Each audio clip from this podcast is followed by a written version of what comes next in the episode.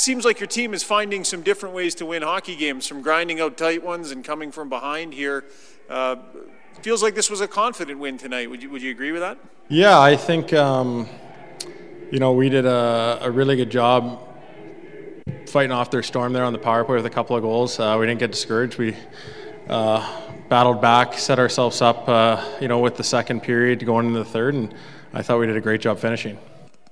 It seems like, uh, I'm not sure if it's if it's eleven forwards or, but it feels like everybody's really involved right now. You know, you got depth scoring, you got guys that started on that, you know, pairing on the fourth line that are thoroughly engaged in the game. Do you sense that in the group? Yeah, I think everybody's engaged. I think everybody's contributing. There was probably no better uh, example uh, in this four-game winning streak probably than tonight. Um, and like I said, it was it was a good test for our group, getting down early, a couple of goals, and sticking with it and sticking to our game plan. Evander, there's a lot of talk about people need continuity, but when you have eleven forwards, that doesn't necessarily always work. Is it exciting at times, like you're going out with different guys every few shifts? Does that keep you on your toes in a sense? Uh, well, it keeps keeps you on your toes in terms of you got to nose up. But um, no, I think I think when you're all playing the same way and we all have the same mindset, it's easy to play with anybody. And, and I think that's what we're doing right now, and one of the reasons we're having success. Well, congratulations. I think you're the first second-unit power play guy to score a goal all season here. Um, did you...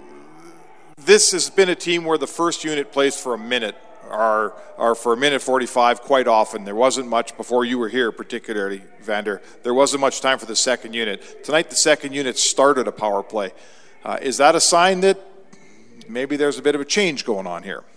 I, I don't know. I don't know. I think, um, you know, I kind of flip-flop between the first and second. Me, Jesse, and Himes uh, kind of rotate a little bit there, and, and then the other guy goes out for the second unit. I think uh, obviously we had some success tonight early um, and, uh, you know, decided to put us out there. I think, you know, having depth and having different looks and, and, and options are, is great. Obviously, uh, you know, Connor and Leon are going to get their time, and, and deservedly so. So, um, you know, I, I think it's great to be able to play with uh, with anybody on the power play, and uh, hopefully it can continue to, to be productive for us. You've played with some really top, top players, and you've been a top player. Is it is it important to, to sort of support the top players as much as it is to rely on them? Like Connor and, and Leon are really, really, really good, but they need to have everyone underneath them helping them if this team's going to get anywhere. Is that fair to say? Well, yeah, this this league is, is it's not like the N B A where you can have two guys and you can win a cha- championship, right? Um, you know, you, you you see how hard it is to win, and, and the teams that win uh,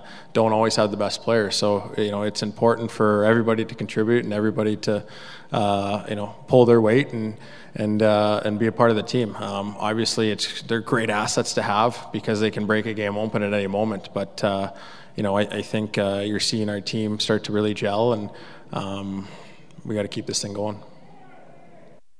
Hi, it's Shauna, and I might be a bad parent because my kids think french fries are vegetables. Hey, it's Ryan, and I might be a bad parent because I went out for wings when my wife was in the hospital after giving birth. Johnny here. I might be a bad parent because in my house, the tooth fairy gives pocket change. But we're not alone. Len emailed us and said his six-year-old daughter's Tarzan moment, going from love seat to lazy boy by curtains, made him more proud than any dance recital. And Andy left his two-year-old at the rink. All right, guys, I'm sure we're not alone. Like Andy's kid.